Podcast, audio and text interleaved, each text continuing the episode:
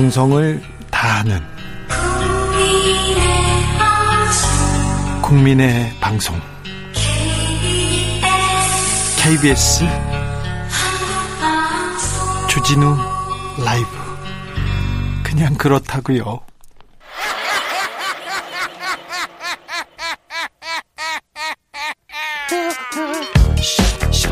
팔로 뛰는 기자, 탐구하는 기자, 세상의 질문을 마구 던지는 기자, 기자가 본 오늘의 세상 기자들의 수다.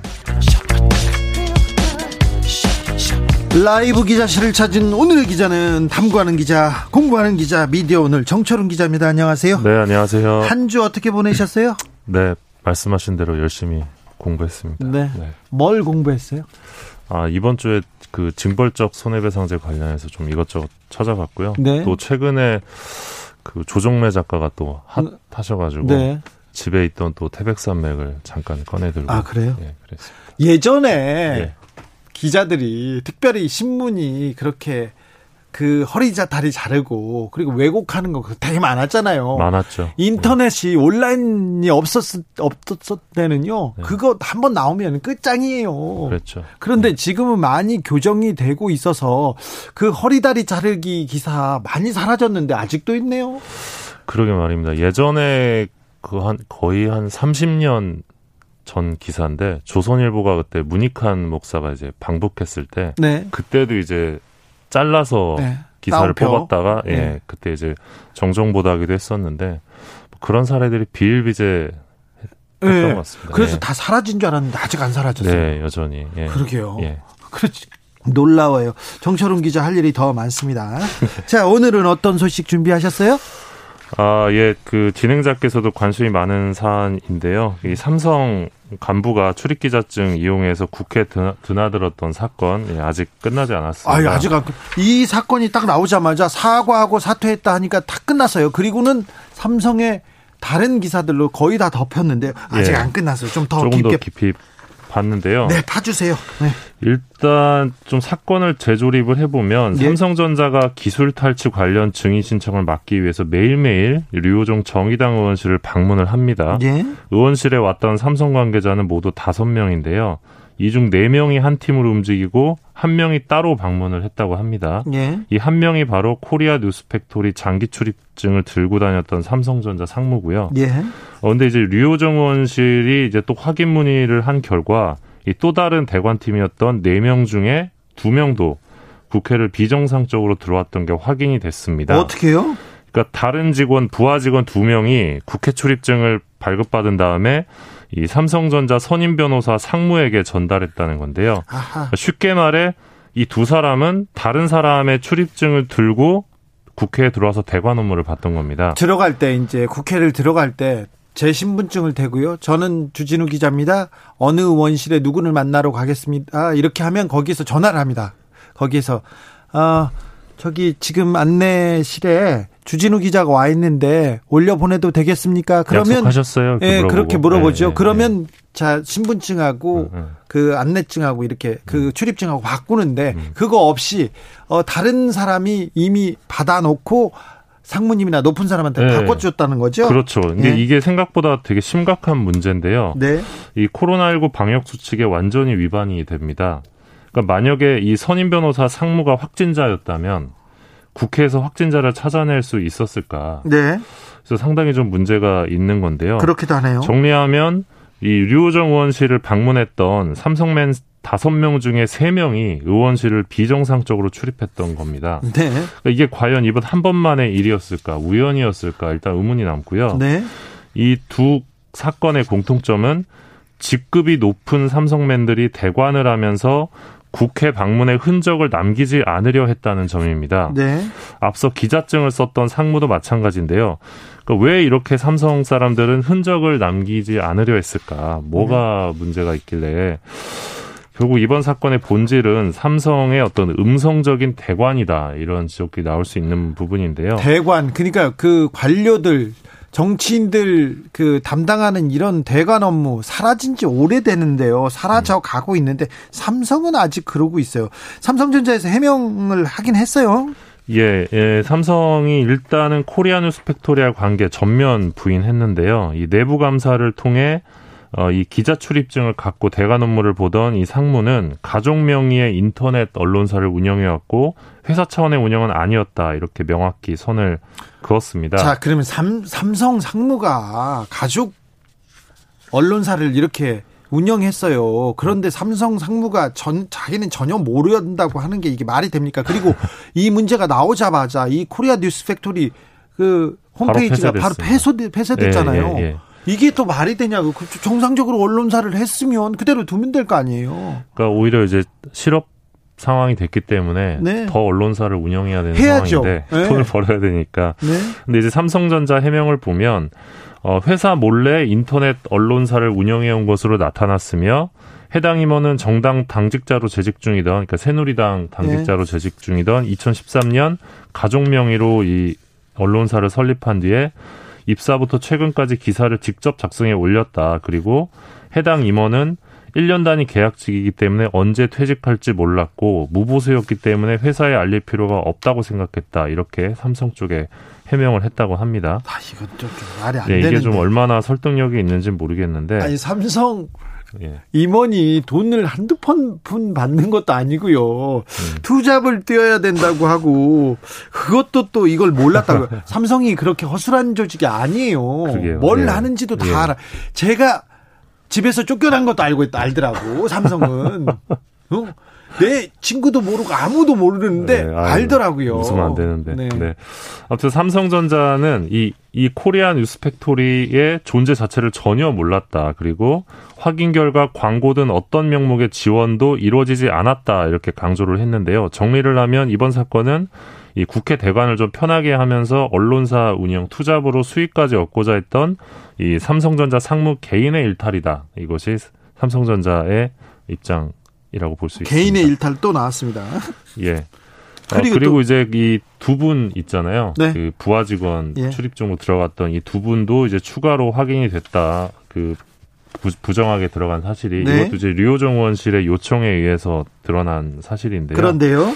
근데 이게 좀 이상한 게 이 사람이 이 사람들이 이렇게 들어간 이유가 출입증 신청 마감 시간이 임박한 상황에서 설명 요청을 받아서 출입증 발급 프로세스를 진행하기 어려워서 이렇게 했다. 이렇게 해명을 한 거예요. 그런데요. 근데 이분들이 류호정 의원실을 찾아간 시각이 오전 9시 30분이었습니다. 그러니까.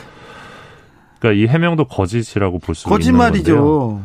그러니까 당일에도 사실 이 출입증 발급이 가능하거든요. 당연하죠. 근데 전날 저녁에 어, 출입증을 받아서 다음날 아침에 간 셈인 거죠. 그러면서 마감 시간이 임박했기 때문에 대신 부탁을 했다 뭐 이런 식의 주장을 한 건데 어, 아무튼 삼성전자는 관련자 전원을 징계 조치하기로 했다고 하는데 여전히 좀 많은 의문이 남아 있는 상황입니다. 그리고 계속 거짓말하는 지금 지금 입장을 내는 게 거짓말인데 거짓말하는 사람들도 좀 징계하세요. 삼성이 거짓말만 하는 그런 기업 아니잖아요.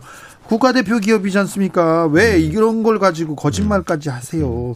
근데 저는요, 그 코리아 뉴스 팩토리에서 어떤 기사를 썼을까? 뭘 했을까? 왜 삼성의 임원은 이런 언론사까지 운영했을까? 단지 기자증 하나 받으려고 그거 아니라고 생각하거든요. 왜 그런지 난 여기가 궁금해. 코리아 뉴스 팩토리가요. 네, 지금 여전히 폐쇄가 되어 있는데 좀 복구가 됐으면 싶기는 한데요. 네? 이분이 뭐 최근 1년간 100차례나 국회의원회관에 드나들었다고 합니다. 국회에서 살았네요. 예, 국회가 특히 이제 국감 전후인 9월과 11월 사이 방문이 집중됐다고 하는데 네. 이제 저는 이번 사건을 좀 기업이 언론을 어떻게 인식하고 있는지 확인할 수 있는 상징적 사건이었다 이렇게 보고 있습니다. 예. 그러니까 기자증이라는 게 기업에게는 손쉬운 대관을 위한 도구에 불과했던 것이고 만약에 이런 인터넷 매체를 운영하면서 그 삼성에게 우호적인 뭐 일방적인 기사들을 쏟아냈다면 이건 또 여론 조작에 그렇죠. 가까울 수 있기 때문에 네. 좀 상당히 적지 않은 문제라고 보고요. 예. 어 그래서 국회가 이렇게 좀 대관을 위해 국회 출입 기자증 발급 제도를 악용했던 이 행위 예. 어, 진상규명 책임 추궁 굉장히 좀 필요하다고 보고요. 또 삼성의 전방위적인 로비 실태를 고려했을 때는 국회뿐만 아니라 이 정부 부처 등 다른 공공기관을 대상으로도 좀 전수조사를 해야 되지 않나라는 생각을 하고 있습니다. 그렇습니다. 자, 코리아 뉴스 팩토리 저 제가 찾아봤는데 홈페이지는 닫혀 있고요. 페북이 아직 남아 있는데 거기서 삼성 우호적인 거는 찾아보지 못했고 어, 국민의힘의 전신 미래통합당 의원들을 좀좀 칭송하는 그런 그 사이 그런 내용은 좀 있었습니다. 황교안 전 대표 어, 나경원 전 원내대표 관련된 내용은 있었는데 그런데 이 문제에 대해서 기자협회에서는 뭐라고 왜 아무 말도 안 하죠? 아직 성명은 없습니다. 특별한 입장은 안 나왔습니다. 아, 입장이 안 나왔죠. 예. 아니 기자들이 우리 자존심, 우리가 기자증 기자증이 그냥 출입 카드뿐만이 아니라 우리 자존심이기도 하고 기자 정신 아, 이런 얘기를 해야 되는데 왜 기자들이 여기에다는 말을 못하는지 참 속이 답답한데 금방 알 수도 있어. 삼성이잖아요. 자, 이거 좀 구조적인 문제예요. 예, 이 국회는 사실 언론사로 등록하고 보도자료를 받아서 쓰는 식으로 3개월간 월별 10건 이상 기사를 작성하면 네. 어, 출입증을 받을 수 있습니다. 이번 경우처럼 이 장기 출입증을 받을 수 있는 건데요. 그런데 예, 어렵지 않습니다. 아니 근데 규정은 이런데요. 구, 규정대로 음. 굉장히 까다로워요. 예. 까다로워요. 그렇지만 불가능하지 않습니다. 예. 지금 국회에 약 1,750여 명 정도의 기자가 등록돼 있는데요. 네. 어, 이번 경우처럼 뭐 대관을 위해 뭐 언론사를 만들어서 기자증을 발급받는 일이 지금도 가능합니다. 예. 어, 그래서 이번 일을 계기로 좀 언론사 등록제 폐지를 논의해야 한다라는 주장도 있는데요. 네. 학계에 따르면 인터넷 매체와 종이 신문의 경우 이 언론을 통제하는 독재 국가를 제외하면 등록도 안 하고 허가도 안 하는 국가가 대부분이라고 합니다. 예. 우리나라는 지금 등록제로 운영을 하고 있는데요. 문화체육관광부에 따르면 올해 언론 매체 수는 2만 2,551곳. 2만 개. 예, 지난해보다 약 700여 곳이 증가했다고 합니다. 예. 대부분 인터넷 이 매체들인데요. 하루에 두 군데씩 생기네요. 예, 등록제를 악용해서 손쉽게 언론 행세하는 곳을 막으려면 이 뉴스 이용자로부터 인정받는 매체를 위주로 그러니까 쉽게 말해 기사를 정말 잘 쓰는 곳, 열심히 쓰는 곳 기준으로 어, 어떤 그 정부 부처 출입 기준을 세워야 한다 이런 지적이 나오고 있습니다. 네, 출입 기자제 그리고 출입 기자단 어디 출입 저는 특별히 검찰 출입 기자단에 대한 그런 게 존재하는 거에 대해서는 반대하는데요. 아무튼 어, 기자들이 이런 기준을 세우는 노력 좀 필요한 것 같습니다. 기자협회의 노력도 좀 필요하고요. 기자협회도 이런 문제에 대해서 관심을 좀 갖고 좀 얘기를 해야 되는데 뭐 하는지 모르겠습니다. 7814님이 삼성 반도체 사업장에 출입증을 빌려가지고 들어가다 걸리면 영구 퇴출, 퇴출에 삼성전자 전 사업장 출입금지 인데 음. 잘하는 짓이네요. 이렇게 얘기했습니다. 음. 1806님, 삼성의 탄소 산업을 맡기면 되겠습니다. 흔적 남기지 않는데도 도가 텄어요. 이렇게. 아, 네. 탄소 산업. 또 이건 또 잘 모르겠어요. HBDD HS님, 주진우 기자님 이제 들어가셨는데 아주 옛날 얘기예요. 아주 옛날 얘기.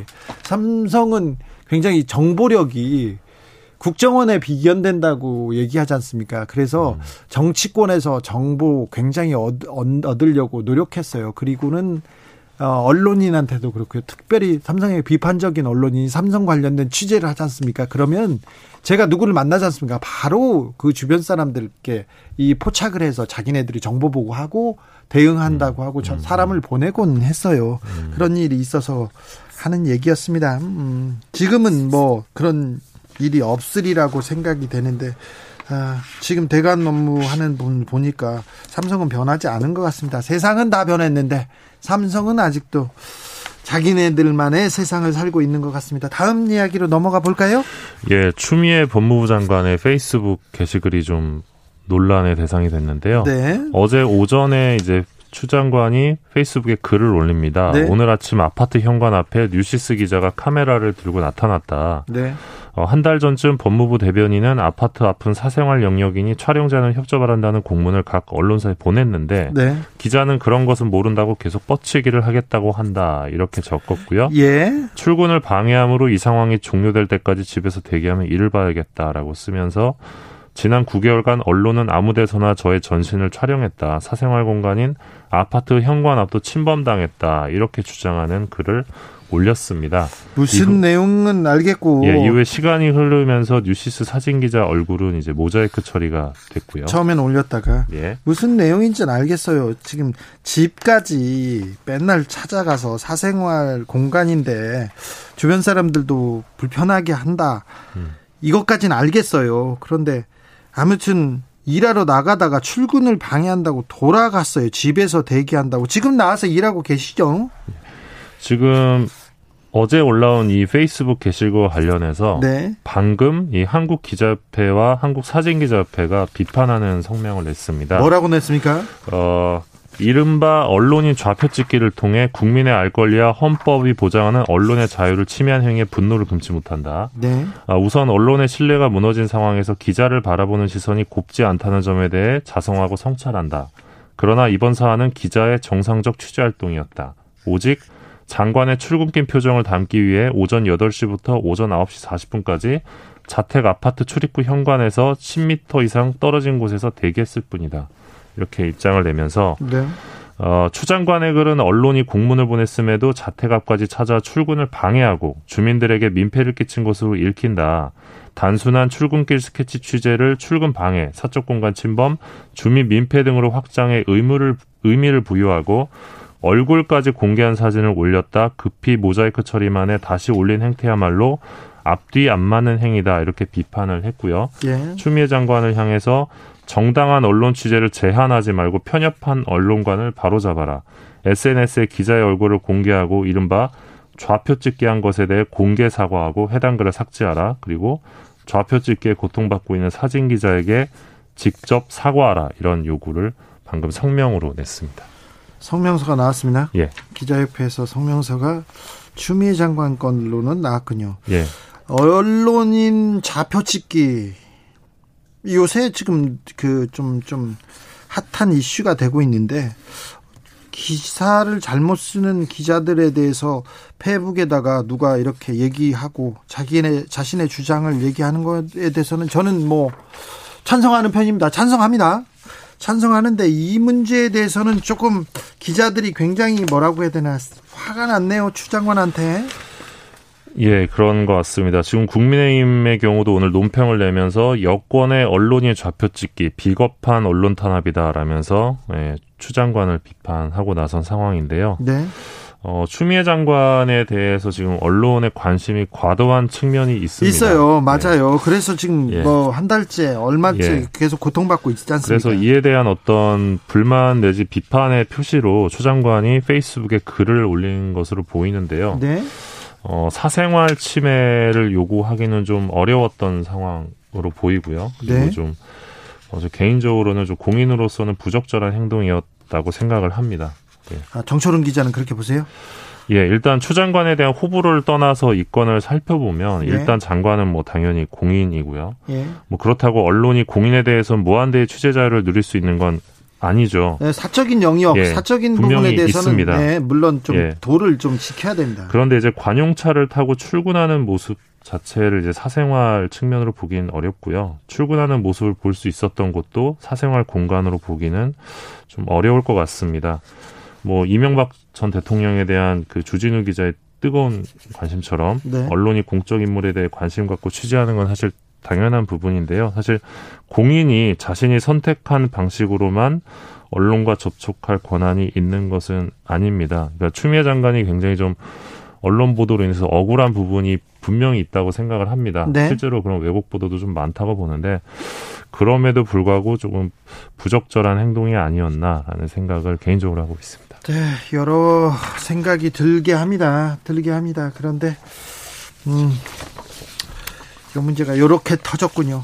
근데 기자협회에서 추 장관 관련된 내용은 바로 성명을 내고 삼성에 아, 네. 대해서는 성명을 안 냈다는 거 저는 좀 그것도 좀 한번 짚어봐야 된다고 예, 맥락이 단순하진 않은 것 같아서요. 예. 좀 언론계도 성찰이 필요해 보입니다. 그러면 그 그리고 지금 기자들이 기자들이 국민들한테 어떻게 평가받고 있는지 어떻게 손가락질 받고 있는지에 대해서 좀 성찰해야 됩니다. 언론이 좌표찍기라고 하기 전에 저도 오랫동안 괴로움 당했거든요. 그런데 아무튼 어, 나를 그리고 기자 본연의 모습을에 대해서 생각해 봐야 된다고 한번 생각해 봐야 된다. 사실 뭐 언론사 언론 보도의 징벌적 손해배상제 도입도 사실 언론이 스스로 자초한 부분이 있다고 네, 생각하기 네, 때문에 네. 예, 언론이 과도한 아니 뭐 허리다리 다 자르고 과 가짜 뉴스 만들고 그러면 그래서 인격을 침해하고 그리고 피해를 줬으면 보상해야죠. 왜 책임지지 언론만 책임지지 않습니다. 언론만 아, 3091님은 법무부 장관이 뭐 아이돌입니까? 유명 배우입니까? 공무원이 출근하는 걸 찍고 난립니까? 그리 찍을 것이 없는지 이렇게 얘기를 하시는 분도 있었고요. 다른 의견도 있죠. 네, 그런데, 아, 그런 분들도 있습니다. 아무튼 이 문제 가지고 추미애 장관을 지지하는 분들도 있고요. 또 비판하는 사람도 있다는 거 전해드립니다. 기자들의 수다 지금까지 미디어 오늘 정철훈 기자 함께했습니다. 감사합니다. 고맙습니다. 라디오 정보센터 다녀올게요. 정한나 씨.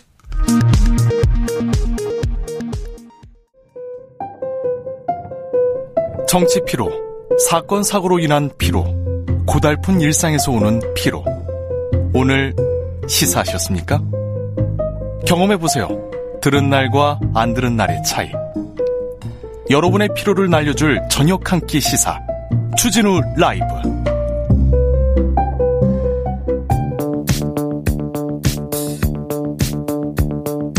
대한민국 정치의 새로운 100년을 준비한다. 21세기형 국회 싱크탱크 정치연구소 영앤영.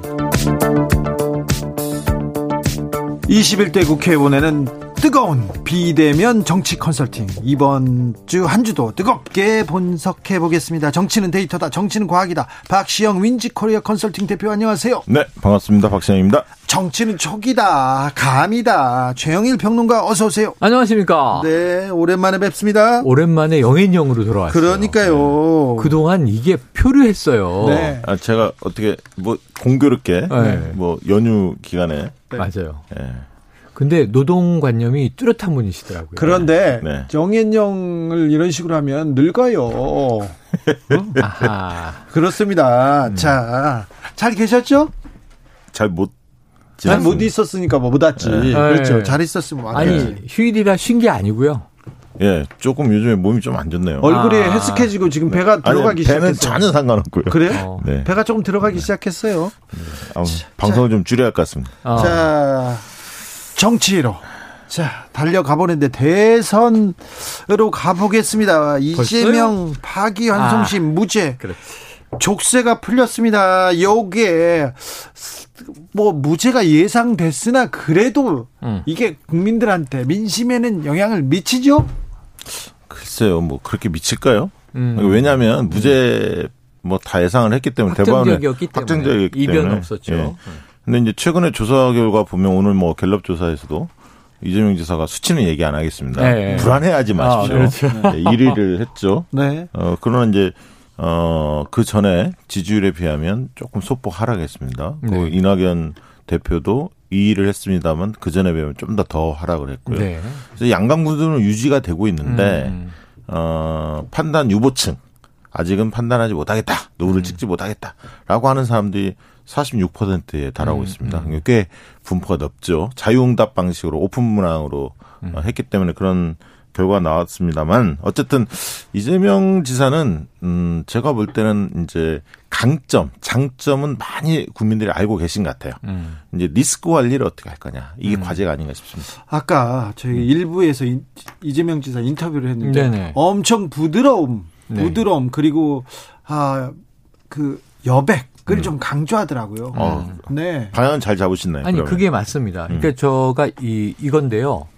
족쇄가 풀렸다, 날개를 달았다. 이거 지난번 대법원 파기환송 나올 때 음. 그때 그 얘기가 쫙 하면서 네. 주가가 그때부터 주가가 올라가서 양강 구도가 된 거예요. 예. 그 전에는 격차 있는 1, 2위를 보였는데 그런데 이제 이번에 한번 확인을 하면서 오늘은 좋은 날이죠. 이재명 지사에게. 네. 그래서 한 번 더 이제 1위 확인하고 주가 올라가기 좋은데 지금 박 대표 얘기를 쭉 들어보면 아 환경과 인물이 조응이 돼야지 인물 혼자 날아가는 게 아니잖아요. 바람이 불어줘야 나는 거지. 네. 그래서 이재명 지사가 지금 할 게 뭐냐면 정점을 일찍 찍어버리면 대선이 1년여가 남았어요. 정점을 찍으면 타겟이 되고 더 안 좋아. 음. 양강 구도가 더 좋아. 그렇죠. 맨 앞에 혼자 뛰지 않습니까? 바람은 네. 혼자 맞아야 돼. 그러니까 원래는 마라톤에서 원래 제일 앞서가면 힘듭니다. 네. 2위가 더 좋은 2위가 거예요. 좋죠. 왜냐하면 사점을 돌파하고 비탄의 언덕을 넘어서 이제 네. 저 골인 지점이 보일 때 이제 레이스를 하는 건데 1위를 혼자 하면 고독하다. 근데 그래서 네. 오늘 결과를 유심히 보니까요. 음. 갤럽 조사를 보면서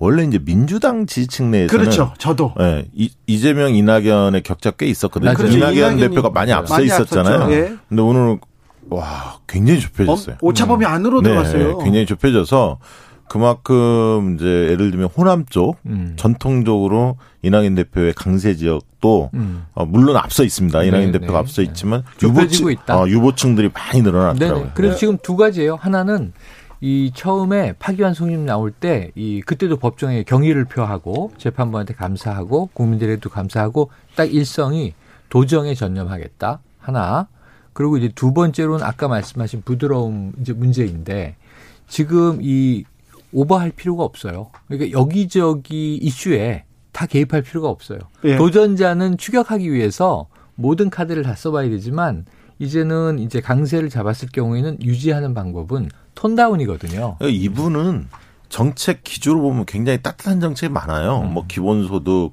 기본주택, 뭐 기본 대출 음. 네. 뭐 이런 그다음에 지역 화폐 소상공인 음.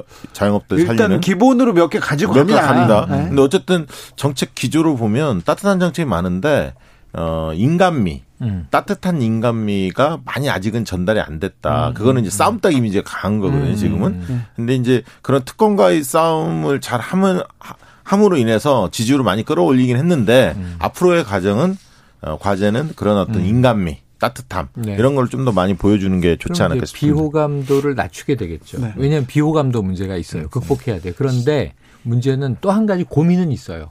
왜냐하면 충고는 톤다운 하셔라. 도정에 전념하시는 충실한 모습을 보여라.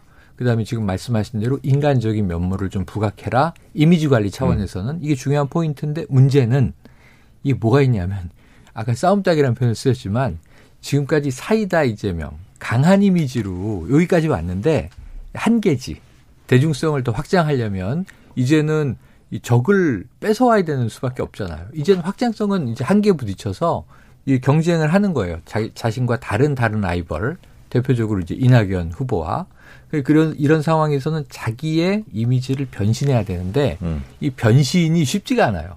실패하면 기존에 어 이재명 달라졌네가 그렇죠. 좋은 표현일 수도 있지만 나쁜 표현이 될 수도 장점을 기를 수도 있죠. 저는 그그 그 이낙연 이재명 두 분 다 강점 요소는 많이 전달이 돼 있다 맞아요. 이미 맞습니다. 오히려 본인들의 약간 부족한 상대적으로 부족한 측면을 음. 누가 보완할 거냐 음. 여기에 달려 있다. 저는 오히려 반대로 네. 봅니다. 네. 그러니까 이재명 지사는 어, 세상을 바꿀 것 같은 그런 느낌은 충분히 전달이 됐어요. 음. 과감한 개혁, 음. 변화 이런 걸 추구하고 계시는데 국민 대다수는 점진적 개혁을 원하거든요. 음. 그러면 과감한 의지에 대해서 몇 가지는 상징적으로 보여주고 음. 나머지는 약간 안정감 있는 모습을 음. 좀 보여줄 필요가 있습니다. 완급 조절한다. 그래야, 이주구님이 이재명을 좋아하는데 혹시 부드러움 속에 포퓰리즘 숨겨져 있을까봐 걱정입니다. 아하. 그런 얘기도 하셨고요. 네. 4443님. 저도 유보층에 속합니다. 마음에 쏙 드는 후보가 아직 없어요. 네네. 아직 없다는 분들 많습니다. 여기에 또 변수가 하나 또 짜자잔. 굴러오고 있습니다. 다음 달에 음. 김경수 경남지사 항소심 결과가 나오는데요. 요것도 대선판에 요동칠 것으로 보이는데 이 내용은 교통 상황 보고 와서 얘기 듣겠습니다. 김한나 씨. 이제 안 속아. 테이크아웃 시사 나왔습니다. 오늘도 하나 챙겨가세요. 주진우 라이브. 자, 주진우 라이브 이어가겠습니다. 돌아온 아가씨님이 그가 온다. 김경수가 온다. 얘기했습니다. 음. 박시영 대표님. 네, 맞죠. 11월 6일 날 음. 항소심 재판이 있는데요. 만약에 만약에 어, 무죄가 된다면 네. 어, 반등이 상당히 있겠죠. 네. 당연히 있습니다. 음. 어, 저는 이제 엊그제 뭐 어디 가서 어, 예상을 했는데 6에서 한8% 어. 정도의 지지율을 오를 것이다. 11월 내에 음. 그렇게 보고 있고 추가 반등 요소는 어 그겁니다. 뭐냐면 어 준비가 됐느냐? 김경수 지사가 네. 아, 그 모습을 어떻게 보여줄 거냐?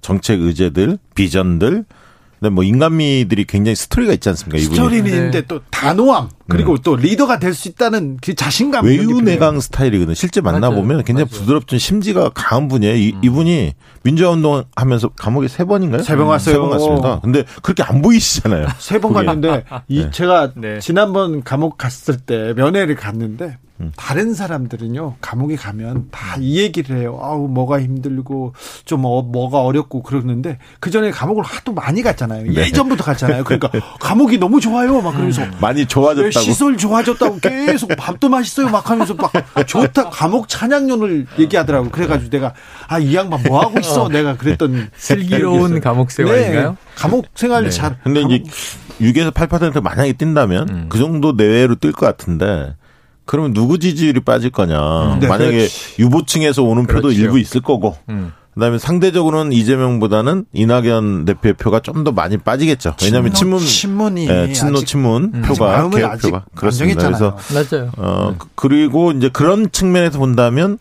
어 이낙연 대표의 경우에는 이번에 이제 국감이 끝나자마자 음. 11월 초에 이제 공수처 처리 문제라든가 음. 산적한 문제들이 굉장히 많습니다. 그렇습니다. 이 문제를 과단성 있게 돌파를 하셔야 그렇죠. 김경수 지사가 무죄로 반등할 때 음. 어, 지지율 빠지는 요인이 그 폭이 최소화될 거다. 저는 그렇죠. 그렇게 봅니다. 지금 이제 대선 전까지 출렁거릴 것이 지금 양강 구도가 언제 깨지느냐, 뭐 2강 1중 이제 구도로 가느냐.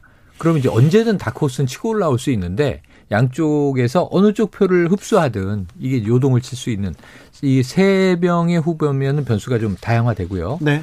이낙연 대표의 경우에 지금 기회는 내년 봄 이전에 아까 말씀하신 뭔가 보여주는 게임은 올 겨울까지예요. 3월에 내려와야 되잖아요. 네.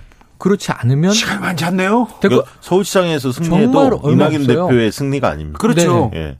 네. 그래서 이런 거죠. 지금 먼저 3월까지 뭔가 보여주고 굳히기를 하지 않으면 이게 역공을 당할 수가 있고 그 다음에 재보선 결과에 대해서 또 한번 타격이 오는데 그건 본인이 힘을 쓸 수 없는 이제 손 놓은 대목이 돼버리고 네. 그리고 이제 대권으로 가는 거예요. 그러니까 올 겨울이 이낙연 후보에게는 가장 중요한 시점인데 거기에 지금 양강 구도가 돼버리는 거 플러스 이건 저는 이 1, 2위는 뒤바뀌는 게 나쁘지 않아요. 아직까지는 뭐그 사람 모두에게 좋습니다. 예, 큰 변수가 게. 떨어져서 예. 쭉 하락하는 게 아닌 음. 이상 괜찮고 음. 김경수 변수는 양쪽 다 긴장해야 된다. 근데 김경수 변수는 아주 흥미로운 다이나믹을 좀 만들어낼 것 같, 아요 네. 기대해 보는데 문제는 뭐냐면 이재명 지사와는 좀 다른 게 11월 항소심 판결의 내용이 단정하기는 어려워요. 그렇죠. 네. 아 이재명 지사도 뭐 단장할 수 있었나요? 2081님이 네. 국민의힘은 갈수록 암담해지네요. 이웃집 감나무는 홍씨가 주렁주렁 달렸는데 여기는 음. 지금 거기는 좀 복잡하죠. 네. 거기는 아마 내년 4월이 지나야 좀 명료해질 것 같습니다. 4월 전까지는 그러면 이렇다 할. 왜냐하면 그 두 가지 과제가 있는데 하나는 윤석열 총장이 좀 버티고 있는 측면이 좀 있어요. 네. 그러니까 윤석열 총장에 대해 대한 기대감을 갖고 있는 층이 여전히 존재하고요. 음, 보수층에. 예, 보수층 내. 그다음에 또 하나는 김종인 위원장의 변수가 있는데 음. 김종인 위원장이 여전히 본인이 대선 뛰는 문제를 포기하지 않았습니다. 음. 제가 보기에는 그렇게 봐야죠. 그렇습니다. 그렇게 서울시장 선거에서 만약에 본인이 미는 후보가 당선이 된다. 그러면 음. 본인의 대선 가도는 확 열리는 거거든요. 음. 본인의 능력으로 본인의 그렇습니다. 성과로 다, 다 하고요. 네. 그런 측면 때문에 4월까지는 어 약간 혼미한 전국이 이어질 거다 국민의힘 음, 내부에서는 내부에서. 그러니까 원희룡 지사가 이제 출마 선언을 사실상 선언한 건데 어, 대표가 되고 있다. 네. 네. 그래서 이제 관심 많이 모으고 있는데 이분이 이제 어 누가 경쟁 상대냐 이렇게 물었을 때 음. 외부에 있는 사람들을 얘기를 해서 맞아요. 안철수 그다음에 윤석열, 윤석열 이렇게 네. 이야기했거든요. 본인과 약간 이미지가 오버랩 되는 오세훈 전 시장이라든가 유승민 전 음. 의원 같은 경우는 거론을 하지 않았거든요. 음. 그게 나름대로 어 전략적인 판단 때문에 그렇게 한 거죠. 포석이죠. 네, 포석이죠. 그런데 단계 오를까? 음. 저는 그 부분은 조금 회의적으로 봐요. 그러니까 그렇지. 어, 오히려 이제 서울시장 누가 나갈 건지 이런 교통정리 오세훈이 과연 나갈 건지 오세훈 전 시장이 음. 아니면 안철수를 끌어올 건지 내부 인사로 과연 돌파할 건지 음. 뭐 이런 이런 부분들이 좀 가지치기가 좀 정리돼야 음. 그리고 김종인 비대위원장이 나갈지 말지 이런 게 좀 정리된 시점에 주자가 나올 거고 음. 결국은 인물은 아직 조금 미약하다 하더라도 세력에 대한 선호도 조사해 보면 음. 민주당이 다소 앞서고는 있지만 그래도, 그래도 양당 간의 격차가 크지 않거든요. 네. 결국은 그래서 내년 초쯤 되면 이제 일제히 가상 대결을 합니다. 그렇죠. 여당이 누가 나왔을 때, 음, 그렇죠. 야당이 누가 나왔을 때 가상 대결을 붙이면 어 10% 이내에 좁혀지는 결과들이 나올 수도 있다. 음. 물론 이제 워낙 인물 격차가 있으니까 경쟁 격차가 있으니까 뭐 한 15%까지도 벌어질 수도 있지만 음. 저는 10% 이내 격차 나오는 뭐 주자들이 있을 수 있다 고 봅니다. 야당 내에서도. 음. 그래서 어 예를 들면 여권은 왜 이렇게 야권이 인물이 없지라고 해서 안도할 상황은 아니다. 음. 그 말씀 좀 드리고 싶은. 그런데 제가 보기에는 지금 원희룡 지사는 제가 보기에는 잘 치고 나왔어요. 타이밍이 좋았어요. 그렇습니까? 예, 예, 예. 그러면서 왜냐하면 지금 계속 이 저 지지층의 눈에 들어야 돼요. 네. 우리가 매주 하는 이야기가 인물 없다, 인물 없다, 인물 없다. 근데 적어도 원희룡은 있잖아. 이런 이야기 정도는 지금 나올 정도로 이 제주가 아주 좋은 곳인데요. 우리가 다 가서 살고 싶어 하는 곳인데 이 중앙 정치 무대의 관점으로 보면 변방이란 말이에요. 네. 멀단 말이에요. 예. 그래서 언론에 부각될 일이 주로 뭐 관광 산업이나 코로나 19나 이런 거밖에는 잘 안 나오는데 이번에 그 자락을 누가 깔아줬느냐? 문재인 대통령이 깔아줬죠. 왜냐하면 이 뉴딜 전략회의 2차를 원래는 이게 시도지사 연석회의인데 이 한국판 뉴딜의 이 저 전략회의로 이제 막 만들면서 프리젠테이션을 이제 각, 네. 이, 저, 광역 지자체장들이 17명이 쫙 했는데 이 중에 야권에서 그나마 돋보이는 게 원희룡 지사 정도. 원희룡이 이제 우리 대한민국의 미래다. 이미 미, 미래를 구현하고 있다라고 이, 이게 오디션 방식으로 다 관심을 받았잖아요. 오디션이 아닌데 각자 이제 아니 대선 주자금만 좀 조명을 한 거죠. 그러니까 그렇지, 이재명, 김경수, 음, 원희룡. 네, 그런 거죠. 그래서 원, 왜 원희룡 지금 지사가 대선 지지율을 0 퍼센트대에서 벗어났어요. 어. 아니 그건 1%뭐 이런 거는 의미 없고요. 1, 2%는. 그래, 그래도 국민의힘에서는 1등이에요. 아니 그거는 뭐 조사 기관마다 다 다릅니다. 어. 그거는 네. 그렇게 단정적으로 얘기할 수는 없고요. 아 그런가요? 다만 제가 이제 그 얘기를 드리죠. 왜 원희룡 지사가 지금 치고 나갈 수밖에 음, 없었나. 음. 이게 이제 도토리 키재기이기 때문에 먼저 어 선점하는 효과는 분명히 있고요. 그렇죠. 두 번째는 현직 지사기 때문에 음. 만약에 지지율이 연초까지 한 2, 3월까지 이렇게 답보장돼 있으면 음. 도민들이 가만히 놔두지 않습니다. 음. 왜 도, 도정에 신경 안 쓰고 되지도 않는 대권에 음. 눈독을 들이느냐라고 음. 어, 비판을 받을 수밖에 없기 음, 때문에 그 비판이 원, 지금 나오기 시작했어요. 그러니까 그렇기 때문에 원희룡 지사는 빨리 음. 지지율을 5%까지는 끌어올려야 음. 그런 여론을 잠재우고 본인이 그렇지. 대권의 꿈을 꿀 수가 있는 거거든요. 그렇죠. 네. 음. 어, 2661님 질문입니다. 정말 몰라서 그러는데, 몰라서 그러는데, 어. 윤 총장이, 윤석열 총장이 언제부터 야권 인사인가요? 국정농단 특검 세력인데, 그 사람들이 국정농단 세력들이 그 사람을 인정하고 지지할까요? 이렇게 물어봅니다. 네네. 아이, 그, 그건 간단하게 뭐 정리 드리면 이 지난해에 비롯된 거죠. 검찰총장이 되면서 검사로서는 최고의 자리에 오르면서 문제는 청와대에서 민정수석을 맡고 있던 그리고 지난해 여름을 거쳐서 이제 법무부 장관, 검찰 개혁의 드라이브를 걸 법무부 장관으로 내정된 이 조국 당시엔 장관 후보자와 격돌한 거죠. 이거는 윤 총장이 칼을 뺀 거예요. 그래가지고 저자는 법무부 장관으로 내가 인정할 수 없다. 이걸 노골적으로 이제 대대적인 수사와 어찌 보면 그 배우자에 대해서는 소환 없는 기소라는 전례 없는 일, 표창장 재판 아직도 이제 마무리되는 형국으로 가고 있지 않습니까? 근데 이 결과에 따라서 윤석열 총장은 책임을 져야 할 수도 있는 상황이에요. 왜냐하면 전례 없는 난을 일으킨 거예요. 어찌 보면. 예. 아니 그런 뭐 행위도 행위지만 음. 실제로 이제 여론조사 해보면 보수층들이 윤석열 총장을 선호하니까 그건 뭐 본인이 아니다 기다를 떠나서 국민들 인식 속에 아 이분은 보수층이 좋아하는 분으로 인식이 돼 있고 음. 그분들이 어, 대선 후보 중에 한 분으로 생각하고 있는 거예요. 어떤 지지층에서 윤석열 지지도가 강합니까? 보수층에서 강하죠, 당연히. 보수층이요? 예. 그런데 그리고 이제 요게 좀 저는 이해되지 않는 대목이 자, 보수층 중에 강성 보수가 있고 중도 보수가 있고 크게 둘로 나눠 보면 중도 보수는 그래도 합리적이다. 심지어는 이제 이 박근혜 전 대통령의 탄핵에도 찬성하고 탄핵 찬성이 70%였고요. 넘었었고 문재인 대통령의 초기 취임 초기 지지율이 70%를 넘었던 걸 생각을 해보면 중도 보수까지도 탄핵의 찬성 그리고 문재인 정부의 초기 지지를 보였던 세력이 있는 것이고 그럼 초지일관 반대해온 이 강성 보수 세력은 누구냐면 박 전 대통령에 대한 탄핵이 잘못됐다. 소위 태극기 세력으로 대변이 되는 그런 좀 이제 우파 성향이 강한 세력이란 말이에요. 근데 이들에게 윤석열 검사는 서울지검장 시절까지만 해도 정말 보기 싫은 대상이었던 거예요. 이 그때고. 어, 근데 이제는 광화문 집회를 필두로 해서 음. 서초동 친조국, 광화문 반조국 지난해 이 집회를 생각을 해보면 이 강성 보수 세력 지지층들이 윤석열 총장이 가장 강하게 반 문재인 세력으로 보이는 거예요. 눈에. 그렇죠. 살아있는 권력에 맞서 싸우는 그렇죠. 건데 정점에 있는데 중요한 것은 문재인 대통령의 힘이 그만큼 세다라는 걸 알고 있는 거예요. 그러니까 음. 그 와중에 지금 국민의힘은 좀 지리멸렬하고 어, 어 잠룡이라고 일컫는 유력한 대선 주자들이 잘 안 보이고 어. 잠룡 중에서 힘을 못 쓰고 어, 힘을 못 쓰고 그 강단인 사람이 별로 없고 음. 이제 이러다 보니까 윤석열 총장한테 좀 가 있고 그다음에 있고. 윤석열 총장이 그런 행동을 좀 보여준 측면도 있어요. 뭐냐면 음. 어제 같은 경우도 음.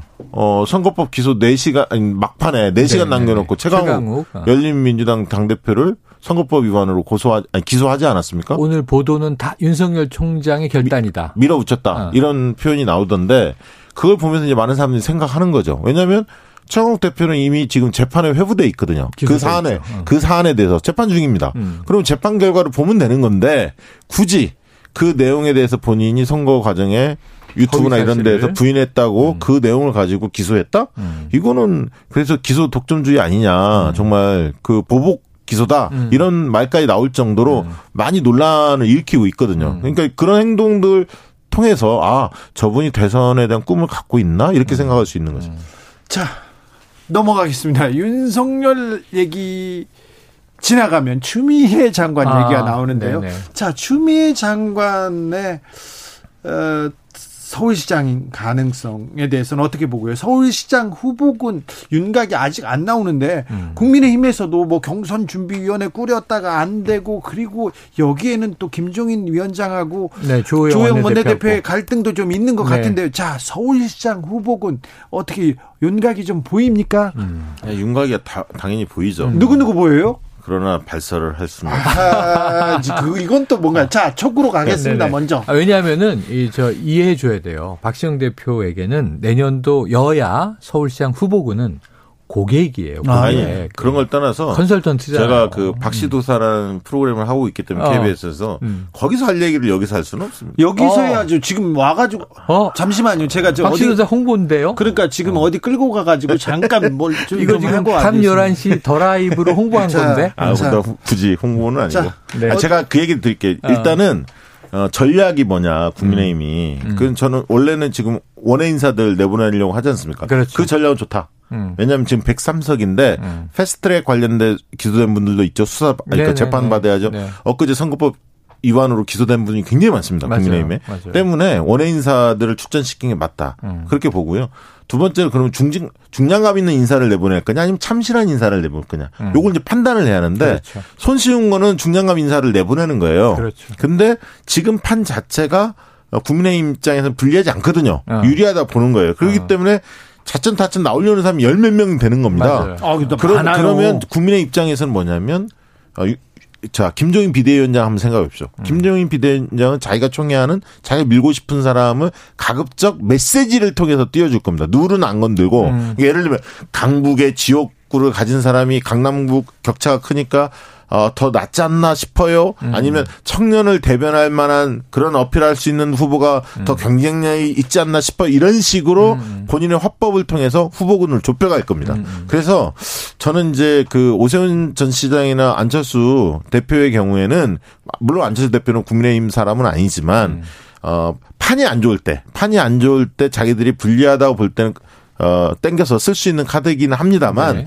지금은 그렇게 음. 어, 그 부분에 매달리진 않을 거다. 음. 오히려 그러면... 중량감이 좀 떨어지더라도 미스터 트롯 방식으로 경연을 붙여 흥행을 몰고 가면 그래야 본인이 서울시장을 자신의 방식으로 해서 별로 유명하지 않은 사람을 당선시켰을 때 음. 김종인 비대위원장 효과가 극대화되는 거예요. 공이 크죠. 자, 그러면 음.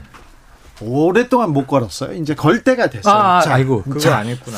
서울시장 여당 후보 후보는 누굽니까? 두 명씩 됩니다. 자, 두 명씩. 서울시장 여당 후보. 여당 후보. 민주당의 민주당 후보는 누가 누가 될까요? 자, 촉부터 갑시다. 아, 저는 그냥 이제 딱 압축을 할게요. 네. 추미애 대 박영선이다. 추미애 대 네. 박영선. 네. 음. 박시영 대표님. 그거 해야 합니까? 아, 해야죠. 아, 지금 해야죠. 안 그러면 손목 손목을 제가 끌고 그래 그래 그래. 어, 박영선은 맞는 것 같고요. 네. 한 명은 잘 모르겠습니다. 한 명은 잘 모르겠다. 박주민은요? 그러니까 박주민, 아, 그렇지. 추미애, 임종석 이렇게 나오는데 네, 그한 명은 박영선이다. 우상호, 우상호. 아, 우상호. 우상호. 누가 될지 모르겠는데 어. 아, 박영선은 겹칩니다, 둘이. 어, 여러 장의 카드를 펴주셨네요. 자, 국민의 힘으로 가보겠습니다. 음. 국민의 힘에서는 어떤 후보가 나올까요? 저는 그냥 한 명을 꽂을게요. 네. 한 명을. 지금 이 아까 김종인 위원장 방식으로 네. 간접적인 가이드라인 줄 것이다 그러면 지금 저의 주목은 네. 내년도 여야 서울시장 후보는 남성이 아닐 것이다. 네. 그러면 전 나경원 후보를 한번 꼽아보죠. 나경원 나왔습니다. 음. 저는 나경원은 아닐 거다. 아, 나경원은 어. 나, 자 감으로는 나경원이다. 음. 데이터로는 나경원은 아니다. 좋습니다. 제가 볼 땐 나경원은 아니다. 그럼 누굽니까? 한 명만 꼽으십시오. 그러면. 아, 잘안 떠오릅니다. 잘 안 들어와. 그러니까 왜 이게 문제인데 도사가 신통치 않아서 저도 나경원이 경쟁력이 있다는 것보다는 네. 여성이어야 내년도의 싸움에 아니 컨셉 국민의힘은 여성일 필요가 없어요. 어. 국민의힘은 어. 귀책 사회가 있는 것도 아니고 네. 반드시 여성일 필요가 없어요. 그래서 저는 오히려 무명용사가 뜰 가능성도 있다. 그러면 어. 윤희숙, 조은희 이런 분이 뜰 수 있는 가능성이 조은희 가능성이 있죠. 조은희 음. 서청구청장 가능성이 높다 이렇게 음. 보는. 아니, 그분이 가능성이 높다는 게 아니라 그분도 뜰 수 있는 어, 있다. 조건은 있다. 자, 일단 갈립니다. 자, 두 분 다 민주당 후보로 박영선이 유력하다는 얘기는 아니, 먼저 나왔고요. 겹쳤다. 겹쳤다. 겹쳤다. 유력하다는 그러니까, 게 아니라 두 그러니까. 두 분이. 네. 자, 그리고 나경원을 박시영 대표는 아니다라고 했고 저는 가능성 있다고 했고. 어 이거 이게 좀 일부러 나경원 전 대표를 원내대표를 띄우시는 거 아닙니까? 네, 네, 그렇죠, 그렇죠. 일부러? 네네. 네. 어, 무슨 의도가 있나요? 아, 아니에요. 아니에요? 아무 초기에요, 그냥. 아, 본인의 지역구에 살고 계신다고 한 거 아니에요? 저희 지역구의 전 의원이었고, 네. 아, 지금 현재 이수진 의원으로 네. 교체가 네. 자, 됐지요. 그렇다면, 음. 그렇다면 안철수 국민의당 대표는 어떻게 됩니까? 그거는 정말 아. 그 서울시장 가능성이 희박할 때, 네. 국민의힘 입장에서 매우 어려울 때 어려울 때 선택할 수 있는 카드지 음. 지금 고민할 타이밍은 전혀 아닙니다. 어, 왜냐하면 비대 김종인 비대위원장이 정치인으로서 안철수에 대해서 안철수 대표에 대해서 굉장히 혹평을 했거든요. 네. 그걸 바로 바꿀 수는 없습니다. 네. 음. 김종인의 선택이 계속해서 네. 아, 박지영 대표의 그 분석에 저는 좀 뭐 동의하시죠? 네, 거의 좀 네. 그 음. 따라가는 편인데 음. 네.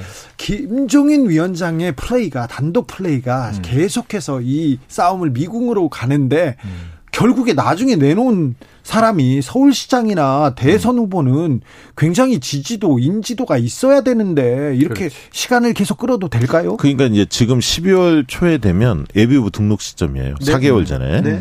이제 그때부터 조금 윤곽들이 나올 텐데, 맞습니다. 그러니까 오세훈 전 시장이 어떤 입장을 취할 건가가 굉장히 중요한데 음. 오세훈 전 시장 입장에서는 대선 후보에서도 본인이 지금 밀리고 있는 상황이 아니거든요. 음. 그렇기 때문에 서울시장을 다시 나간다? 막 등을 떠밀 분들도 계시겠지만 음. 본인은 쉽게 그렇게 결단은 못 할 겁니다. 아마. 오세훈 전 의원 전 시장이 지금 대선에서도 밀리지 않는다. 국민의힘에서는요. 음. 그렇습니다. 음. 국민의힘에서는 오세훈 카드에 대해서는 어떻게 보세요? 저는 가능성은 낮다고 봐요. 네. 왜냐하면 나경원 전 의원도 한 번 도전했다가 네. 실패했던 경우인데 그렇죠. 박원순 시장한테 재보선에서 졌던 그렇죠. 거죠. 그런데 오세훈 시장을 하다가 그만뒀잖아요. 이 두 가지가 좀 많이 달라요. 네. 나경원 전 의원이 나오시려면 음. 어쨌든 검찰 지금 기소가 그렇죠, 그렇죠. 아니, 검찰 검찰이 수사 중이지 않습니까? 그렇죠, 기소가 아니라 그렇죠. 수사 중이지 않습니까? 고발이 많이 들어가죠. 네, 그 부분이 깔끔하게 정리가 돼야 합니다. 음. 아, 그, 과, 그 과정을 음. 정리하기 위한 방법이 출마다라고 보는 거예요. 네. 아, 그 노림수가 있었군요. 정치인은 그렇죠. 정치인은, 그렇죠. 정치인은 막 수사당하고 막저 여러 가지 구설에 휘말릴 때 음. 가장 머리가 깔, 깔끔한 건 음. 출마해서 싸우는 거야. 아.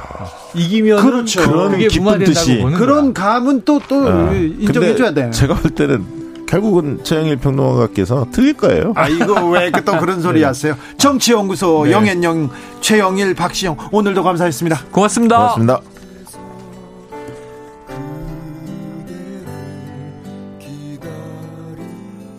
윤도현의 가을 우체국 앞에서 들으면서 주진우 라이브 마무리하겠습니다. 저는 내일 오후 5시 5분에 주진우 라이브 스페셜로 돌아오겠습니다. 지금까지 주진우였습니다. 사람들같이 저 멀리 가는